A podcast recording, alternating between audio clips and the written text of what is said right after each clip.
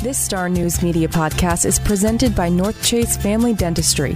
Open evenings, Saturdays, and they probably take your insurance. Visit them on the web at northchasefamilydentistry.com.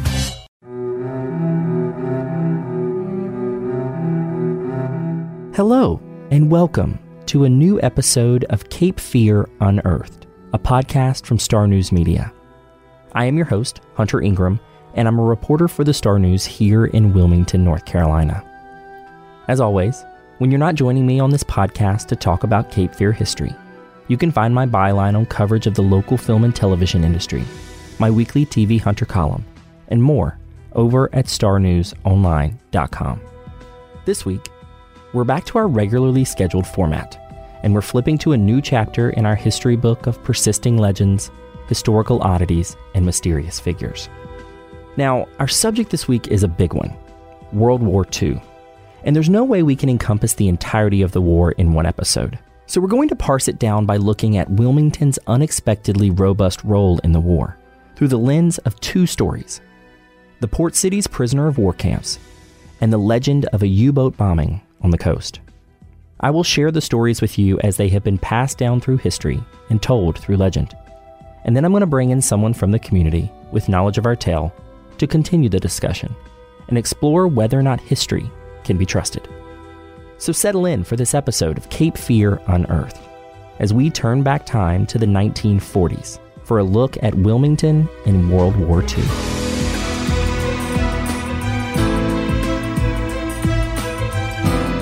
Ask any given American what war they can give you a broad history of, and most are likely to say World War II. Readily available archive footage of fighting overseas and patriotic support on the home front, the proliferation of Holocaust stories in popular culture, and a generation still living to tell their stories of the era have made it possible for World War II to entrench itself in our culture more than 70 years later. The Civil War was one of the first major conflicts to be immortalized in pictures taken on the battlefield. But it was during World War II that Americans were exposed to near constant visual updates of the war. Today, the onslaught of stories manifests itself on the big screen, with sweeping epics like Dunkirk, Schindler's List, and Saving Private Ryan, and more intimate portraits like A League of Their Own, The Imitation Game, and Their Finest. This is all to say that we as a country are not lacking on a working knowledge of the Second World War. But with nearly every corner of the war already well covered in history and pop culture, we're left with one big question here in the Cape Fear region. What was Wilmington's role in the defining event of a generation? In previous episodes, we spoke briefly about Camp Davis, the military training facility in Holly Ridge that conducted exercises and stored equipment at Fort Fisher in the lead-up to the war. But the region continued to play host to substantial, if not unexpected, elements of the war effort, even after Pearl Harbor pulled the country into battle. One major role that seems almost unfathomable today was its status as the site of not one, but three prisoner of war camps for German soldiers. That's right, several hundred Nazi soldiers taken prisoner by American and Allied fighters were kept here in Wilmington during the war. But let's not get ahead of ourselves. First, we need to set the scene of Wilmington and the region in the 1940s, when it became known as the defense capital of the state. By all accounts, Wilmington was a quiet city in the early part of the 20th century. Despite its historically active role as an early American settlement and a vital port in the Civil War, the city had maintained a relatively quiet pace. But soon, the attributes that made it an attractive city to military forces before, its port and proximity to the Cape Fear River and the Atlantic Ocean, garnered attention once again. Just 30 or so miles away, Camp Davis was already filling out its barracks, flushing the region with thousands of soldiers. At this point, it's early 1941, and with European countries now a few years into war, the United States is inching closer to its inevitable entrance into the conflict. Around this time, the North Carolina Shipbuilding Company began setting up shop in Wilmington, employing thousands of workers tasked with building warships right on the banks of the Cape Fear. The first ship, the Zebulon B. Vance, named after the state's Civil War governor, would hit the water just one day before the attack on Pearl Harbor on December 7, 1941. With Camp Davis soldiers using Wilmington as a getaway spot and the shipbuilding crews putting down roots, the population of the port city, which was around 33,000 just a few years prior, had swelled to 75,000, with more on the way. Some census figures have it exceeding 100,000 by 1943. An article in the February 25, 1941 edition of the Wilmington Morning Star put it bluntly, quote, "A transient problem far beyond anything ever experienced is literally roosting on Wilmington's doorstep," end quote. However, the activity had its benefits as well. The federal government's persistent desire to cultivate more defense work in and around Wilmington injected the region with federal dollars, which would go to fund new schools and runway expansions at Bledenthal Airfield, which is now the Wilmington International Airport. President Franklin D. Roosevelt even signed off on $1.3 million in grants to contribute to the city's expanding water and sewer infrastructure.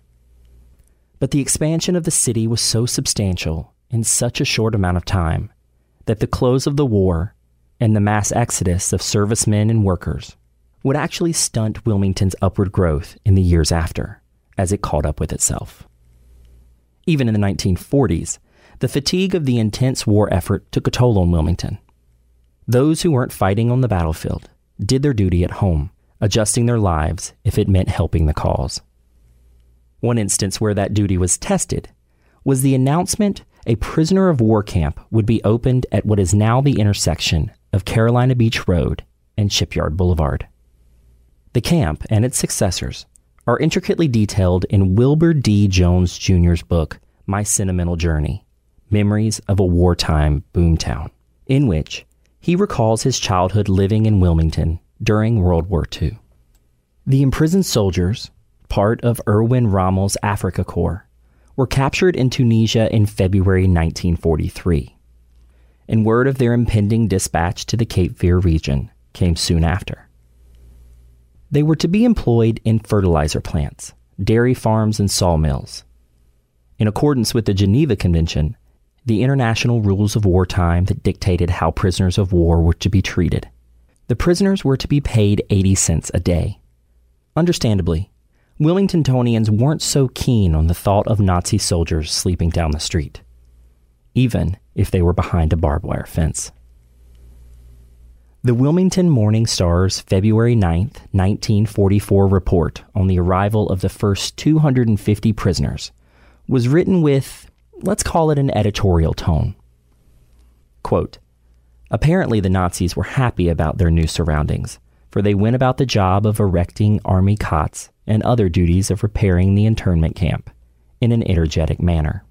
It was not all work for them, however, for one prisoner tossed one of the section's cockleburs at another, who dodged and laughed. Another German chinned himself to an acting bar erected between two pine trees. An American officer predicted the Nazis would have the camp pretty home-like soon, by flowers being planted about the barracks, mess hall, and dispensary," end quote. While the criticism in print and between neighbors didn't fade with time, the POWs were still the attraction to see in Wilmington. The government made great efforts to detract from those sightseeing trips to the camp, but local residents still had to get a glimpse. Jones says the prisoners, while disliked by the locals, were appreciated by the local employers, who got good, cheap labor out of them. Jones even suggests the detainees liked the work because being in Wilmington meant they weren't on the battlefield and in the line of fire. Inside the camp, the POWs ranged in age from 17 to 42, according to a Wilmington Morning Star report, and only a fifth spoke English. Newspaper reporters of the day kept constant tabs on the camps as rumors began to circulate wildly that the prisoners were slipping out at night, claims the military repeatedly denied. Some stories of the time even suggest that the German prisoners, although always accompanied by armed guards, and identified by a P and a W on their clothes, sometimes received better treatment than Wilmington's own black residents, as this was still the age of segregation. If true, this paints a shocking picture of white Wilmington residents giving favor to Hitler's soldiers over their own neighbors. Eventually, the camp at Carolina Beach Road was bursting at the seams with nearly 300 men.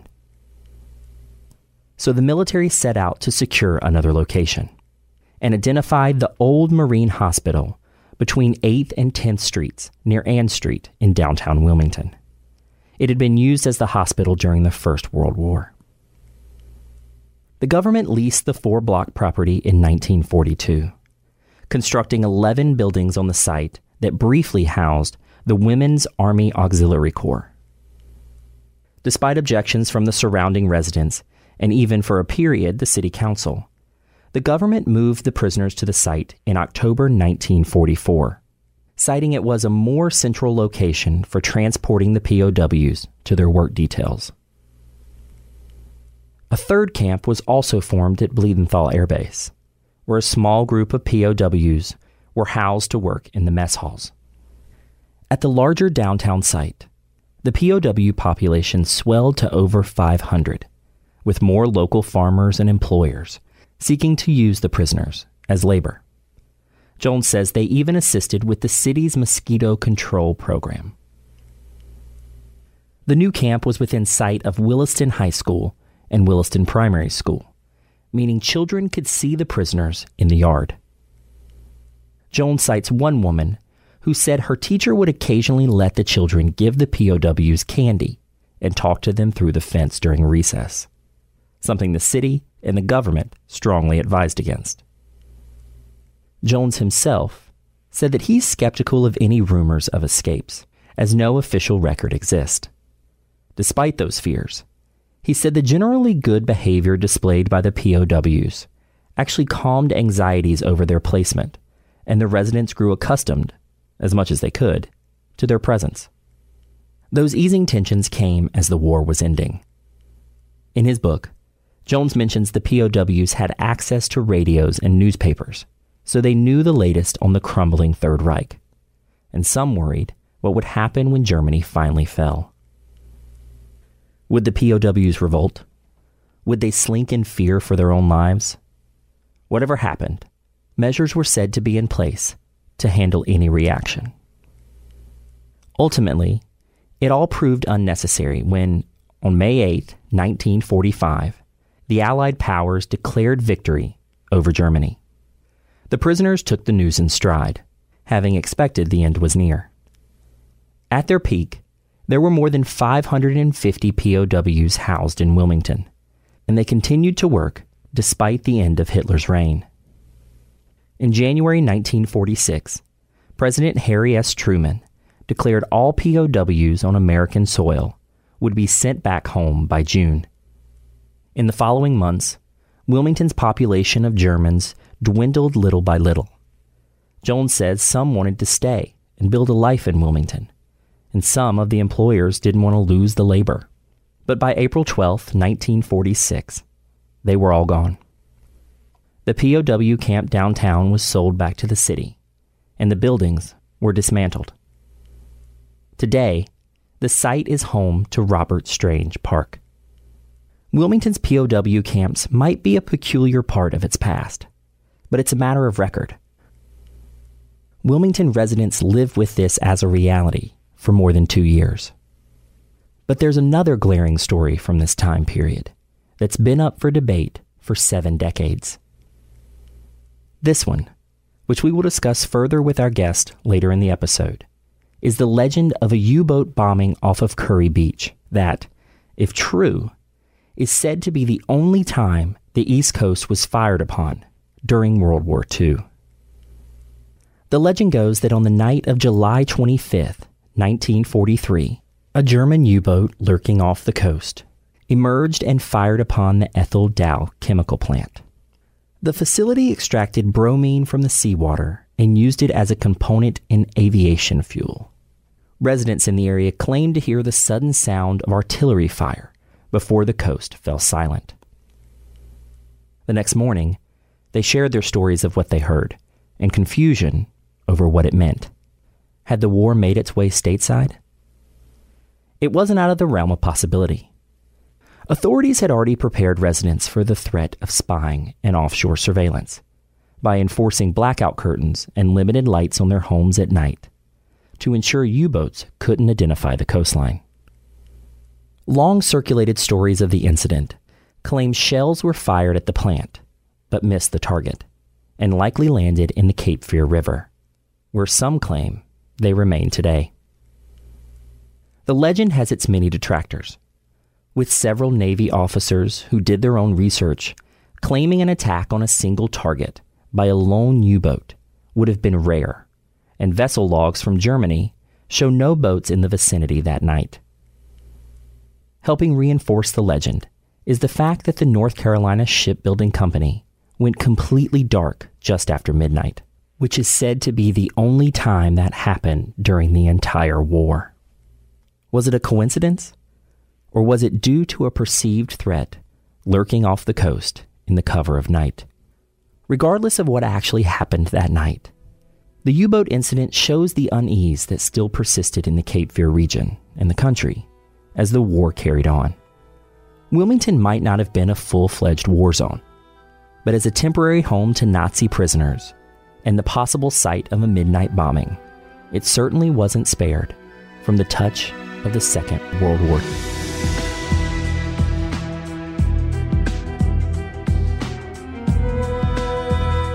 Joining me now is Dr. Ev Smith, and he is a local historian who has done plenty of research into World War II here in Wilmington.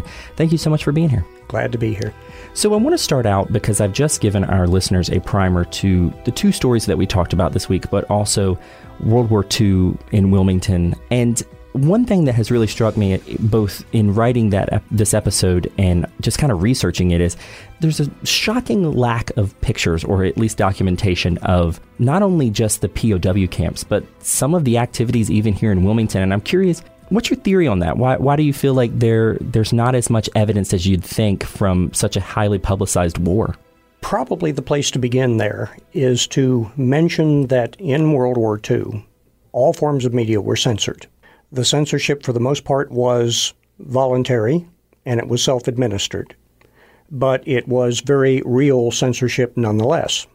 It certainly applied to the four papers that were published in Wilmington in those days, the Star, the News, the Journal, and the Post. It also applied to the radio station, WMFD. And I suspect, too, that many people at that time simply didn't want to take photographs of things associated with the war effort because they thought it might be wrong, or they might put themselves on the wrong side of the authorities. That would certainly be true in the case of the prison camps. You would not want to be seen with a camera photographing that. They didn't want people around those anyway. They didn't want them around anyway, although lots of people came. Yeah.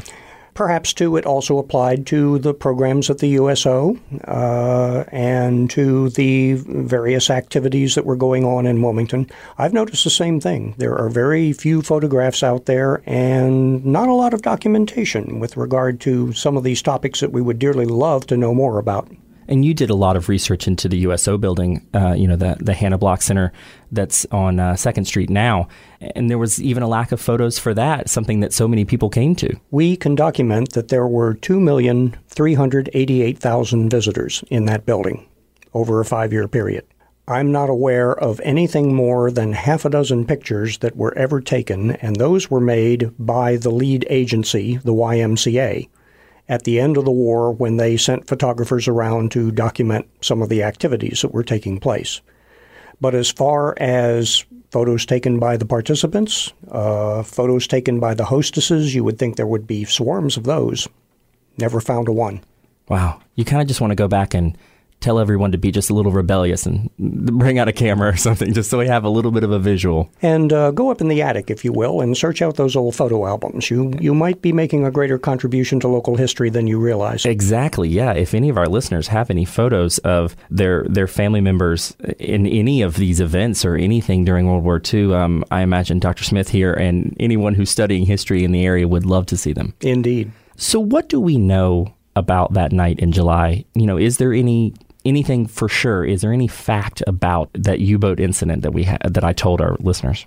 One of the surprising things about this incident is how little factual information there really is. There's anecdotal evidence that there was an alert. There's anecdotal evidence that the North Carolina Shipbuilding Company, down on the Cape Fear River, actually closed down its operations briefly. Normally they operated around the clock and they were fully illuminated, but according to the story, that night they shut down. And of course you have the various so-called eyewitness accounts of people having witnessed the submarine bombardment. But to my knowledge, there's not a single letter, there's no diary, there are no official documents from either the Ethyl-Dow plant or the shipbuilding company, nothing that you can really point to indicate what really happened that evening. So where does the story then start? You know, does it start with those community members? That starts with, you know, people hearing sounds and then kind of inferring things, or what kind of gave birth to this story? Interestingly enough, it was a story in the Morning Star in March of 1946. And at that time, rumors presumably had been circulating for a long time. But there had been so many alerts, so many blackout tests, so many civil defense measures, and other things of this sort during the war years that when people tried to think back 3 years or so, they understandably became confused about what they had heard at what time and what went on at what time. So the story appears to be a confirmation, but it doesn't appear to have been based on any actual documentary evidence that emerged at that time, other than a letter that apparently had been written by a young man who had worked at the Ethyl-Dow plant. Then, after that plant closed, he was transferred to the other plant in Michigan that made the same product. And there he had encountered a former pilot who claimed that he had been the one who sank the sub the day afterwards. Unfortunately, the pilot's name was never revealed, and so although the story sounds very circumstantial, very detailed, it gave an exact date and the circumstances of what went on, again, there's very little in the way of factual information that we have had up until recent times to be able to tell what actually happened that night. It would have been complicated, of course, by the fact that trying to research the German records in those days would have been an extremely difficult proposition. You'd have to have gone to Washington, certainly, maybe even to Germany. You would have to have spoken German, and you would have had to plow through all kinds of primary source records. It's only in modern times that a lot of the German records have been put online, and therefore nowadays we can be reasonably sure in terms of what German subs were doing back in July of 1943. Would it have been out of the ordinary for a U-boat to be off of our coast that night? In July of 1943, most submarines had been pulled out of the Atlantic. Mm-hmm. The war was going badly for Germany, and the United States countermeasures were becoming increasingly effective. The loss rate was accelerating for German subs, and so therefore the German Navy had made a decision a month or two prior to the time that this incident is supposed to have occurred, to pull most of its subs out of the Atlantic and redirect them down to the Caribbean, where they felt the pickings would be greater. Hmm. So, as a result of that, in July of 1943, there are only two submarines that we know about that could possibly have undertaken a mission of this kind. Yeah. And the records exist that conclusively prove that neither of them was off the coast of North Carolina that night.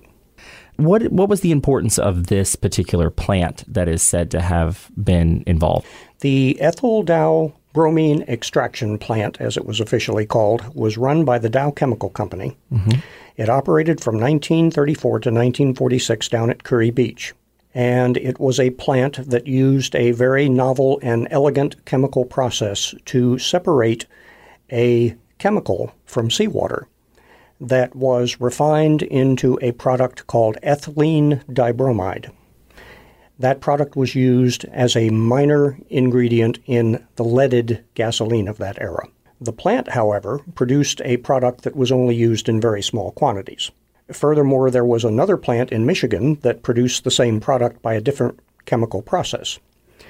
So even if the Dow chemical plant had been completely destroyed, there's no real evidence that would have impacted the war effort in a dramatic way. Basically, there's no reason for the Germans to have dispatched a sub all the way across the Atlantic for the purpose of trying to get rid of it. I read in a few accounts, you know, in this story, the shells that would have been shot at it missed and went in the Cape Fear River. Is that kind of another part of this legend that they might still be out there if this was the case that it happened? It would take a miracle, in my opinion, to try to recover anything that was fired into the Cape Fear River or over into Brunswick County. The river's been dredged many times since then, and a lot of the fill that is taken out of the river has been placed on the Brunswick County side of the river. So the chances of actually finding anything of that sort would be very slim, assuming, of course, that there was any reality to the story to begin with. Well, that's just kind of like any pirate treasure story, one of which we've told on this show before. The excitement of that type of story is that it's still out there. You know, yes. It's never been found, so the possibility is still there. So now I want to move up the coast a little bit and talk about the prisoner of war camps that I spoke to our listeners about earlier in the episode. When I was researching this podcast, I found it just so fascinating to think about that element of war being right here in Wilmington, to have prisoners of war, German Nazis here in Wilmington, while you are at the height of the war, and having them interact with the community and having the community know they're here. That's just so hard to wrap your head around now, some 70 years later. Is it a matter of fact that those POW camps were here? Oh, yes. There were three camps in this region, mm-hmm. two of them in Wilmington. Mm-hmm. One was the successor of the other when it grew to a size where it couldn't be accommodated at its original location. There was also a small prisoner of war camp up at Camp Davis. Why this area? What was the reasoning that we had POW camps here? During World War II, the agricultural segment of the American economy was having difficulty because farmers simply couldn't locate workers to work down on the farm. They were all in the military. So at the same time that this problem was developing, the United States had inherited 250,000 German prisoners from the operations that had concluded recently in Tunisia. Mm-hmm. So according to the Geneva Convention, which dictated the way you could and could not treat prisoners, and which the United States scrupulously observed, they could be used in agricultural jobs, which were not directly related to the war effort. So the farmers inherited a workforce from the prison camps. The prisoners actually spent very little time in the camps because they were out on the farms and also in the local fertilizer industry, and were spending most of their day in supervised situations, but situations where they were out in the open and working down on the farm. So that's what a day for a POW prisoner here, POW here in Wilmington, would have been kind of like a day of labor, a day on a farm here, a day, working in a mill if it came to that. And that's just kind of fascinating that, during the height of at least U.S. involvement in the war, we had, prisoners here from Germany working in our fields. And many of them made a very favorable impression, too. They were hard workers. A lot of them came from farming backgrounds themselves, and they formed very close relationships with the people they worked for, which in some cases survived after the war when the prisoners themselves were repatriated to Germany. Wow. I read in Wilbur Jones's book, My Sentimental Journey, that they had they liked working here because it was better than being on the battlefield. Oh, definitely. They were happy to be out of the war. Yeah. That makes sense. And here in Wilmington, it was much slower pace. So it's probably quite different from what they had back in Germany. Well, a great number of these prisoners had fought with Rommel and mm-hmm. other German commanders in the desert. And at least some of them were members of the famous Africa Corps. And so after you had spent time in that environment fighting a war, Wilmington must have looked pretty much like a paradise. I bet it did. Would it have been odd to have prisoner of war camps in towns during the war? Or were, these POWs that were inherited disseminated to other towns and other states? There were small prisoner of war camps all over. Mm-hmm. And one of the purposes of the program seems to have been to deliberately expose these prisoners to the United States and to the American way of life in a hope that they would be able to overcome the decade of propaganda that they had been subjected to in Germany. And so these camps were basically all over, wherever there was a need and wherever there was agriculture with workers that needed to be placed on the farm. Just like the U-boat incident, there were rumors that circulated about these POW camps. What are some of the ones? I know a main one is that they would get loose and go out into the town. The German prisoners who were here were not regarded as a security threat. The government had separated out all of the fanatical Nazis, mm-hmm. and they kept them in very high security environments. The prisoners here were often out and around anyway. A few of them seem to have tried to escape, not so much because they really had any hopes of getting back to Germany, but simply to prove that they could. It would have been a long journey to get back to Germany from Wilmington. It certainly would have, and they were much better off here. But there are stories of prisoners having gotten loose.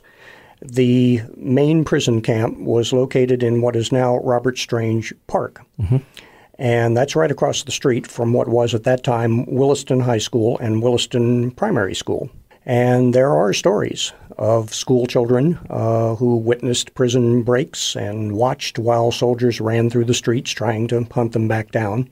There's no indication that any German prisoner ever escaped. Mm-hmm. But there is a lot of anecdotal evidence, which I find quite convincing, that breaks did occur and that every once in a while the prisoners would get out just to roam the streets for a little while and to demonstrate that the security was not perfect. Just testing their limits, I guess. Testing the limits, yes. So one of the rumors I was told by several people, actually, a couple months ago, actually, before I'd even planned to do this episode, was that the way these prisoners would interact with the local community, they would sometimes be in stores. I mean, they would have, obviously, armed guards with them. But is there any truth to them receiving better treatment than some of the black citizens here in town? Yes, that, I think, is a matter of documented fact. Mm-hmm. It was certainly the perception in the black community, and I think you could probably find instances of it also in the newspapers of the time.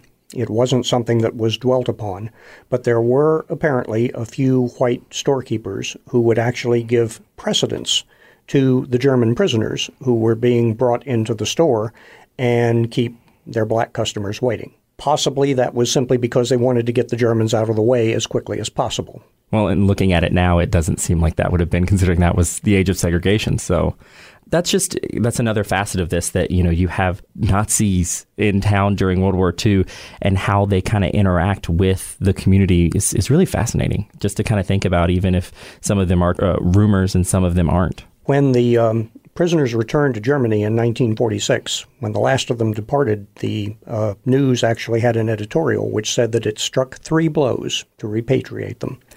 One was to the members of this community, one was to the community itself, and the third was to the prisoners, many of whom would have preferred to stay. To this day, Wilmington still sells itself pretty well, so I guess we can understand that at least. I want to wrap up by talking a little bit more broadly about why was it significant for Wilmington to be part of this war.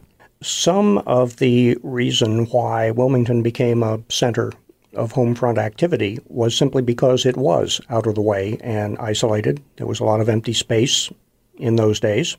Several military bases were founded in this region, as you know, Camp Davis, Camp Lejeune, Fort Bragg out in Fayetteville. And because of that, this tiny little community, which at that time was only about 30,000 people, bore a much greater responsibility for the war effort than a lot of communities that were many times its size. The military presence was so overwhelming in this area that it required extraordinary measures to overcome it. And for the most part, Wilmington met that challenge. In the lectures that I used to give, I used to describe World War II as the greatest accomplishment of Wilmington in the 20th century. And the farther we get away from that time period, I think the more truth that there is to that. And it's something that other people recognize now, I think, the significance of it. And so there's at least an effort, I think, to to fortify that status of significance. As I'm sure you know, Wilbur Jones has been trying for a number of years to get Wilmington declared America's first World War II city. Mm-hmm. And my understanding is that is coming very close to realization now. And that would provide us with some degree of recognition on the national scale, which we certainly didn't get at the time. Yeah. And to my way of thinking, very well deserved. Yeah, we have some fascinating stories that come out of that time period here in Wilmington. So thank you so much for talking about them with me today. I really appreciate it.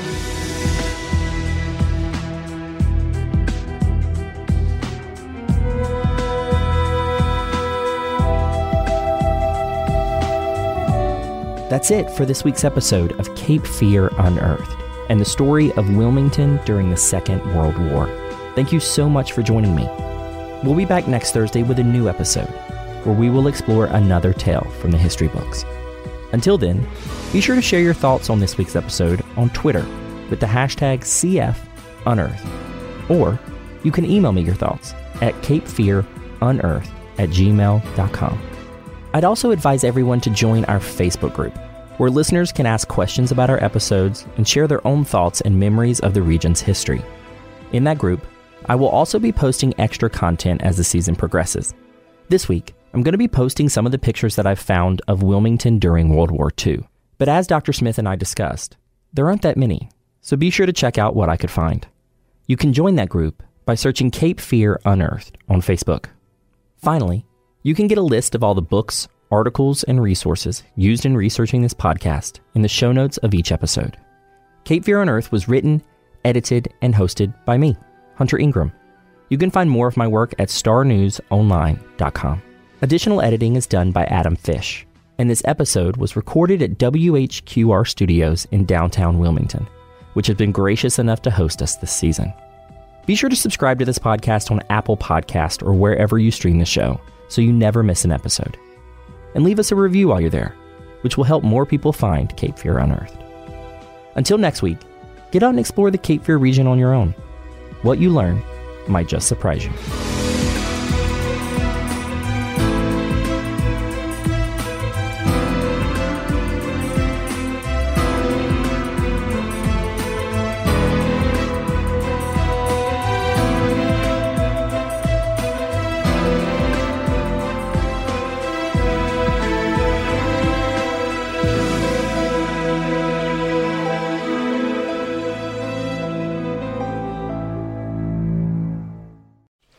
Just going to run this dog to see if we can find any type of human remains that are left.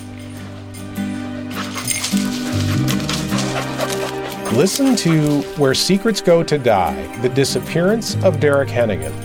From the Detroit Free Press, a new podcast set in the woods of Michigan's Upper Peninsula. Available on Apple, Spotify, Freep.com, or wherever you get your podcasts.